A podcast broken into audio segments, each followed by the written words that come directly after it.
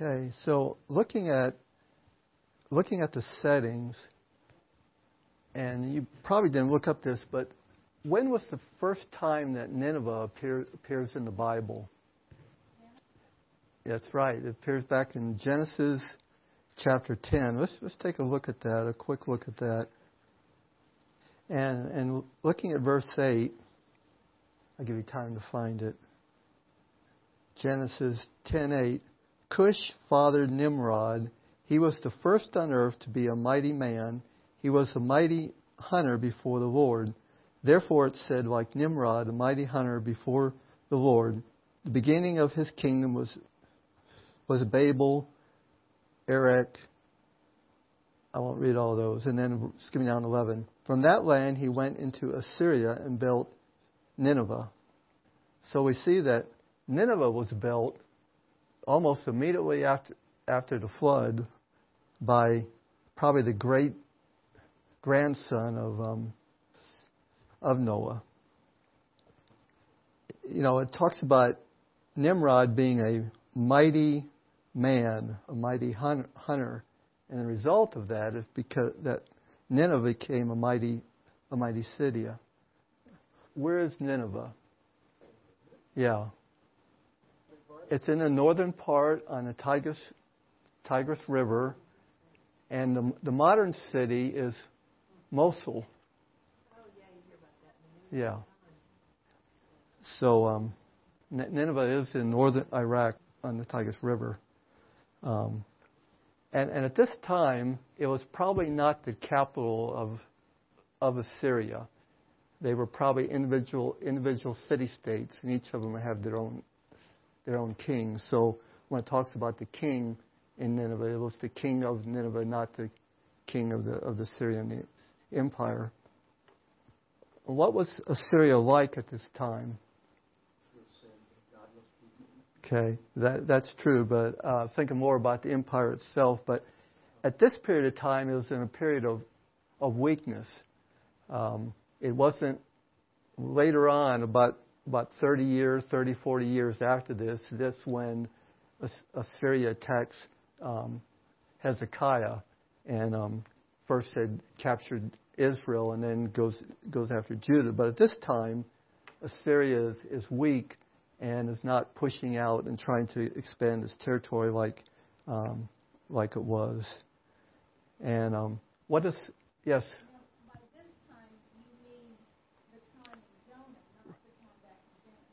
Right, right.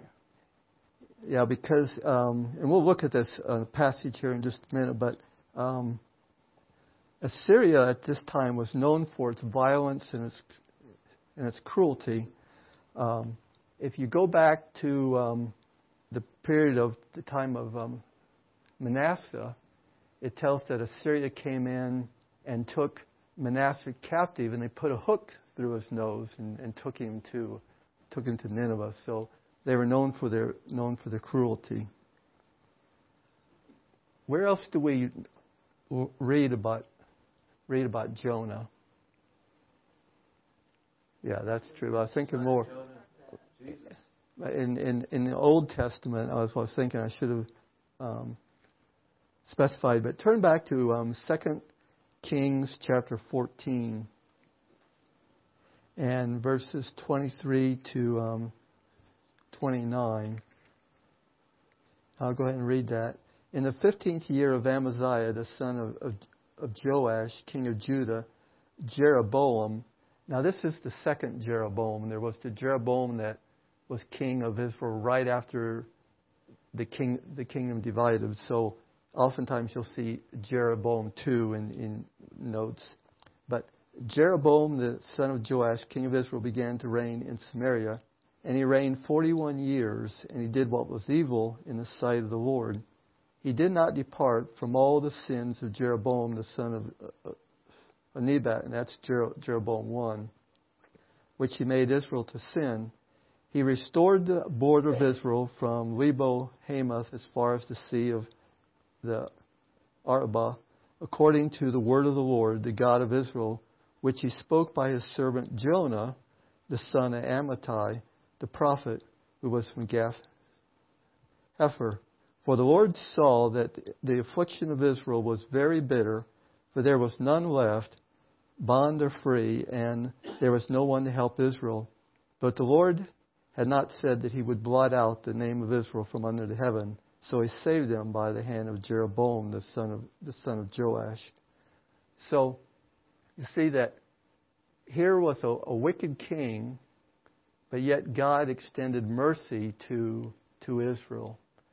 So we, we can see then that, that Jonah had experienced God's mercy in the back to his own land. Here, there was evil king who, who was completely um, following the sins of, of the first king Jeroboam, and yet God extended mercy and did not um, send them off into, into captivity at that time. So Jonah would have um, experienced the mercy of God, the, the compassion of God. And because of the weakness of Assyria at this time, we see here that Jeroboam was able to extend the borders of Israel back to, to what, they, what they were before. So it was a time of peace and prosperity um, during this time. Okay. Now we want to look at the characters of Jonah. Who, who are the characters in this book? Jonah. Okay. God. God. The, the, the sailors. And one other. The captain. Captain. Oh, okay. Um, the king of Nineveh and, and, and Nineveh. Um,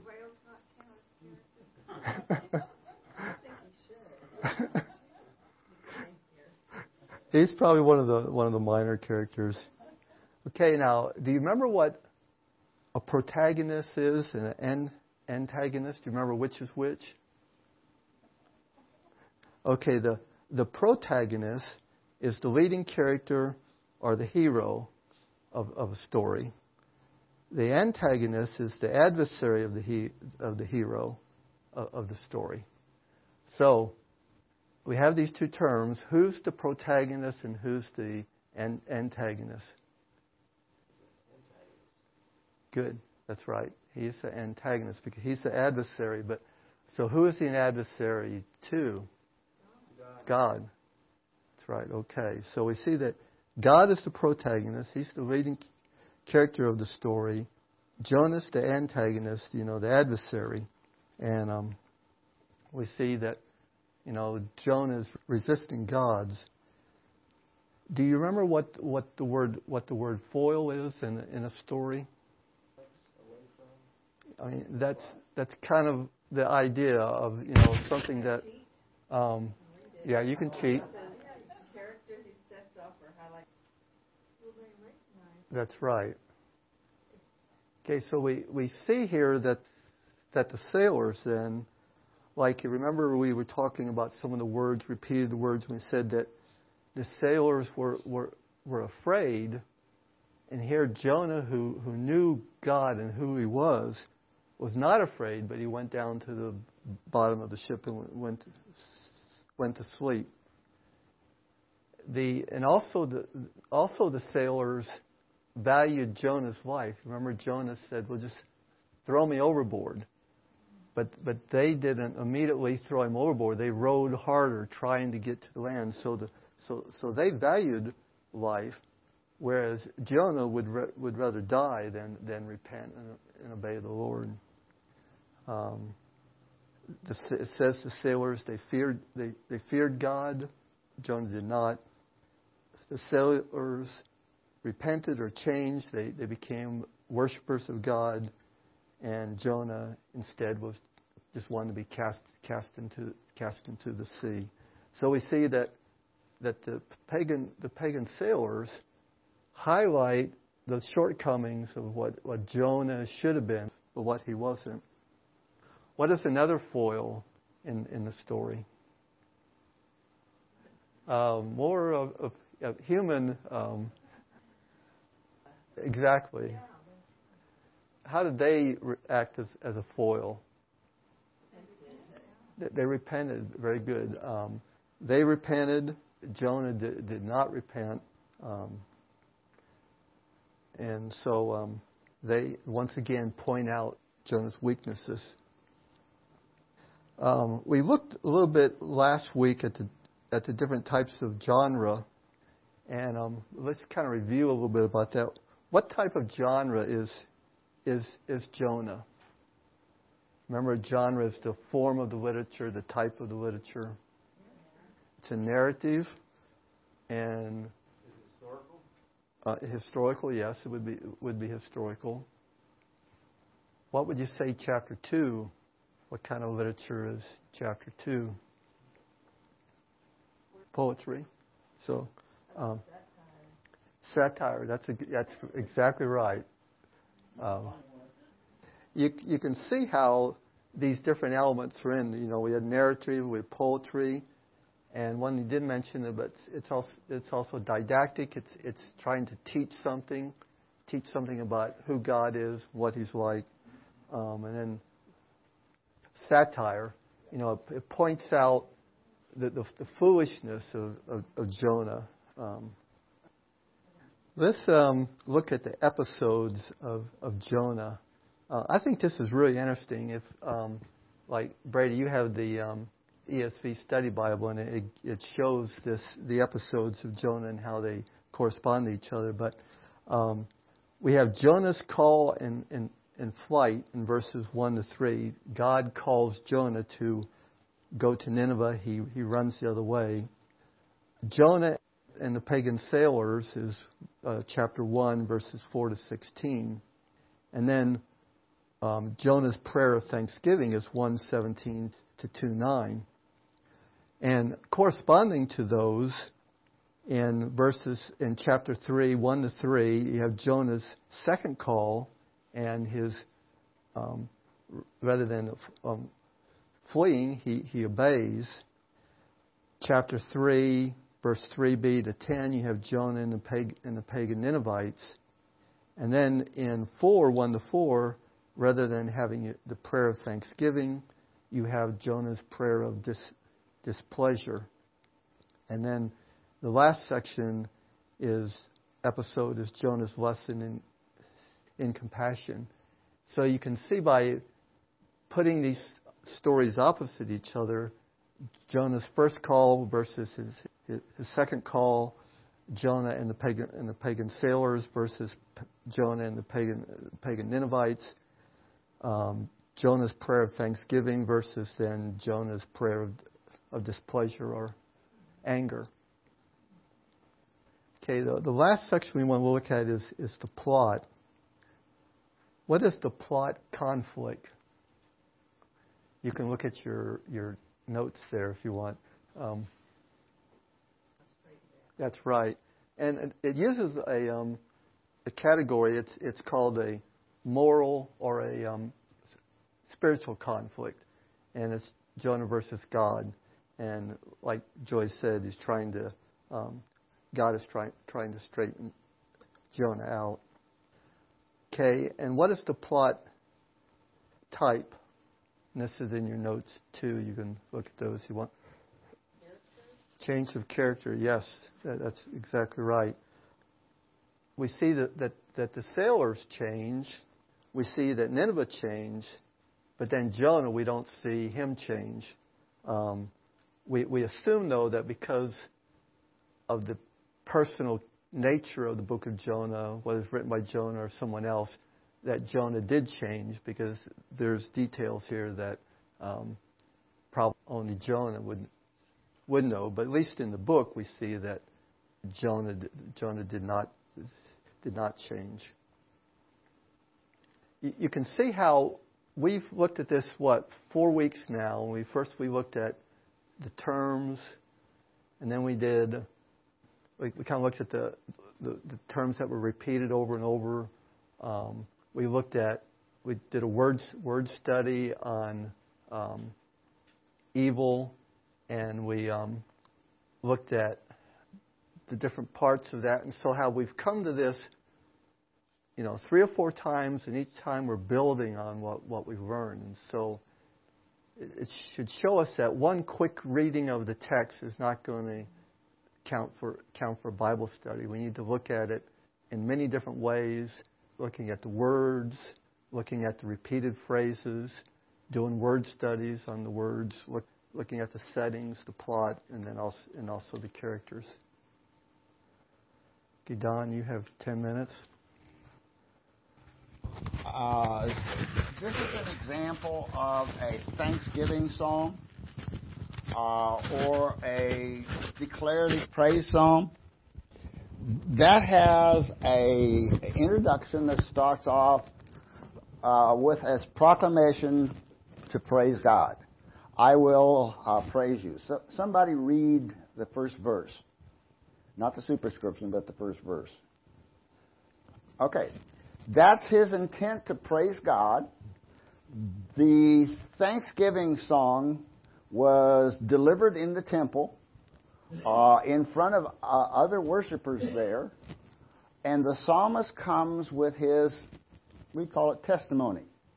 Uh, I was in trouble. I called on God, and uh, God delivered me. Okay, that's in the first two uh, verses. So read that again. I'm not. I'm not coming up here. I've got both the. it's on my computer there somewhere, but I'm not able to access. I, I have both the ESV and the NIV. Okay, this is. Uh, this is his testimony. You have drawn me up. Later on, he's going to talk about what happened to him. Okay? And what happened to him is very nearly the same thing that happened to Jonah. This psalm and Jonah are parallel in the use of some of these terms.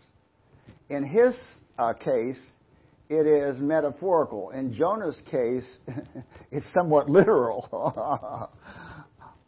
All right, so uh, you have an introductory summary report of deliverance, uh, the, uh, verses 2 and 3.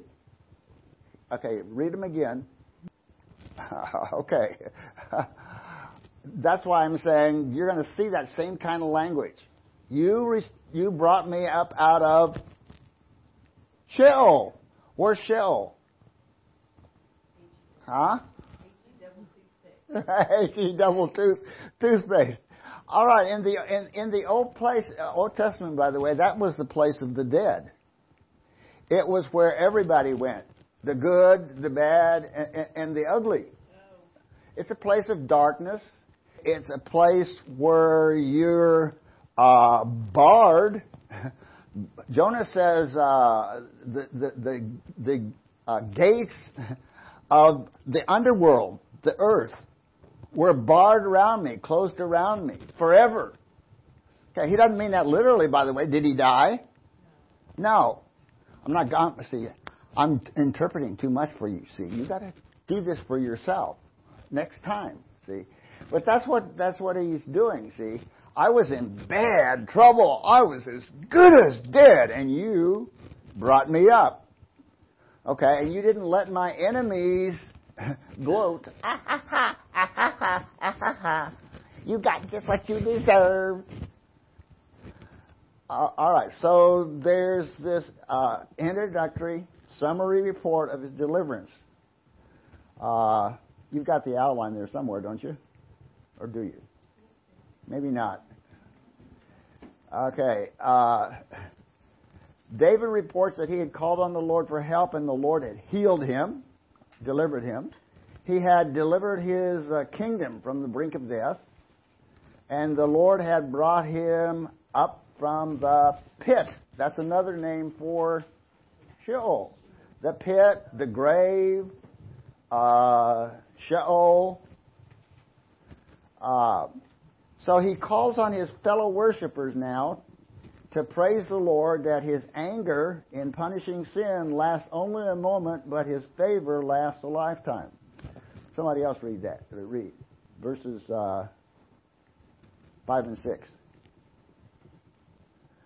All right, so he's saying God's anger is momentary. I mean, God's anger is momentary, but his favor lasts a, a, a lifetime. Okay, the background of this psalm, and I'm doing some interpreting here, the, the superscription says that this uh, psalm was, uh, was uh, written and uh, performed at the dedication of the temple. Okay, this is David's, by by the way. Was the temple built by David? No. Okay, but David did do something, by the way, that you can relate this to, and that was The architect yes, but he also did something else. Bought all the materials. He bought all the materials, but he also dedicated it in the sense that he bought the place from Araunai, Aruna. That's a better uh, pronunciation, by the way. After, by the way, the, the Lord had sent a plague. Uh, he sent the angel of death because David did what? He did the census. He did the census, see, and he was in the census. He was doing what? bragging. He was bragging. He was trusting in his own strength, his own power. See, and God gave him a choice. Right. He had three choices. He had three choices, and he took the one and casting himself on God. Okay, this song is written against that background, and he's praising God for having delivered him. Now he reports how God had delivered him from chastening for the sin of self pride in numbering the people. So let's read verses 7 and 8. Okay. Uh, figures. You made my mountain strong. You made my mountain strong. Yes. Yes. You can uh, interpret this in a couple of ways, and, uh, and the translations will differ some. You made me as strong as a mountain. Okay. Or you made my mountain kingdom. See? My mountain kingdom. The, uh, Mountain kingdom putting Jerusalem, the city of Zion, the city of David for the whole kingdom. See, it's you that made my mountain strong, not my forces. You made my, uh, and then, then what did he say? But you hid your face. Why did God hide his face? What does that mean, by the way, when you hid your face? He was angry. He was angry, but he also, by the way, turned away from me. He said, "You going to trust in your uh, army? Tell you what trusting in your army is going to be like. I'm not going to go out with your army." Yeah. So here, mountain is both to be taken literally and figuratively, can it? Yes. See, if you take mountain in that sense, you're talking about the mountain, which is the capital of his kingdom. See, which is the part of the whole. See, that's, that figure is called a metonymy, where you put something for that. Washington D.C. See, you use the word Washington D.C. or the White House. You're not talking about the city per se. You're talking about the government. Okay. Okay, so those, it's that kind of figure. But you hid your face, and I was troubled. I was terrified. Uh, okay, then he talks about you turned my mourning into. What? Okay, you turned my mourning into dancing. What, what does he mean by that?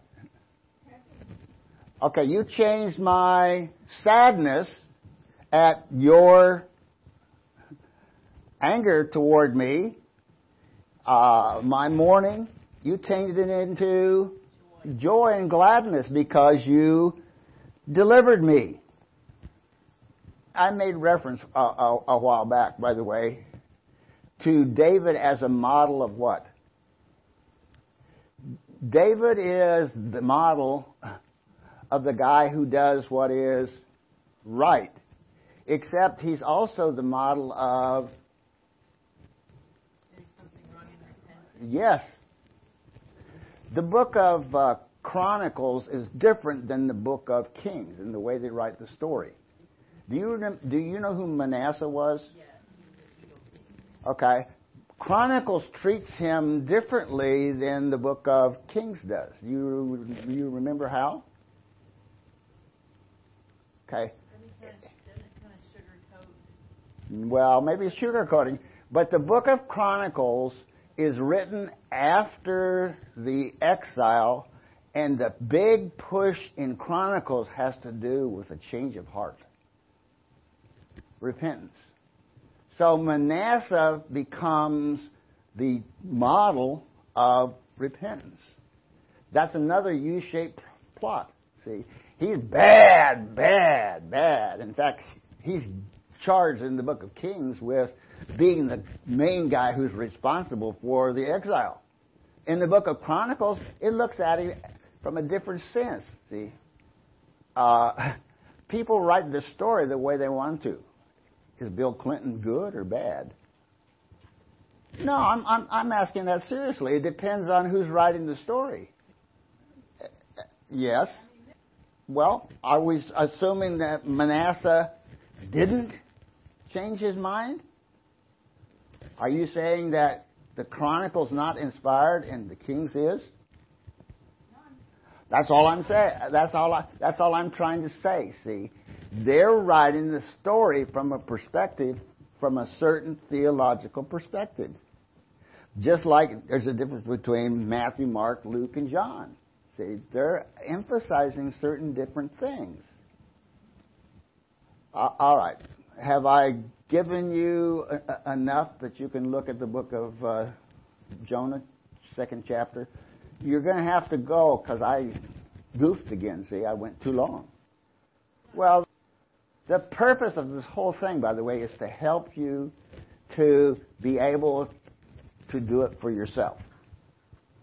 See, uh, I can stand up here and do it, but you won't get nearly as much if you don't answer the kind of questions that Paul was asking.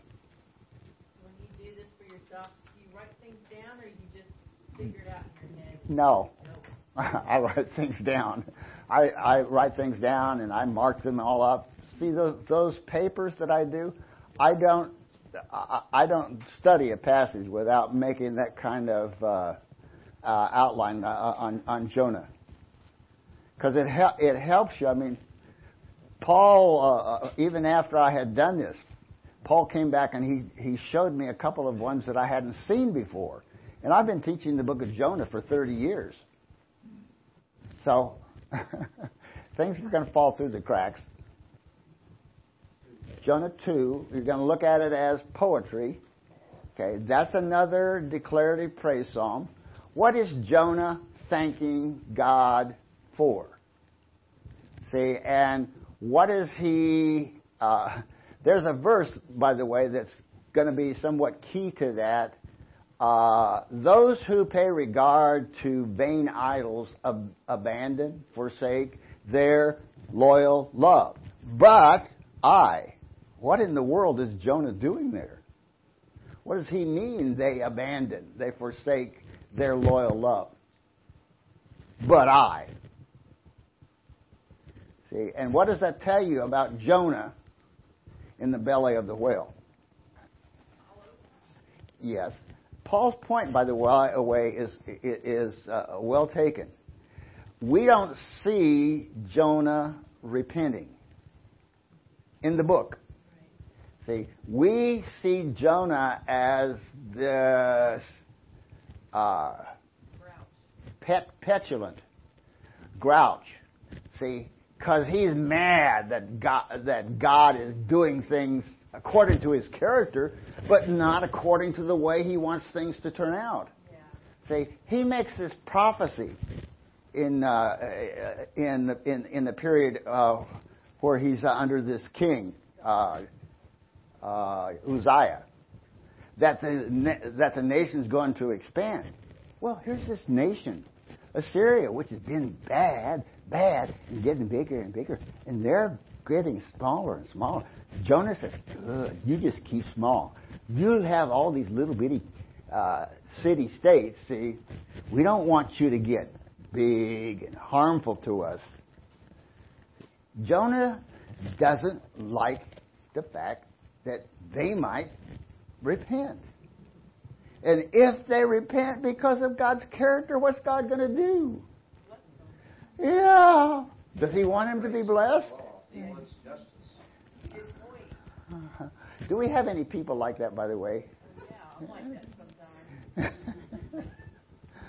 See, the, these, these, these books were written not just for history, they were written for theology. They were written to teach us who we are and what we're like, and to make us change.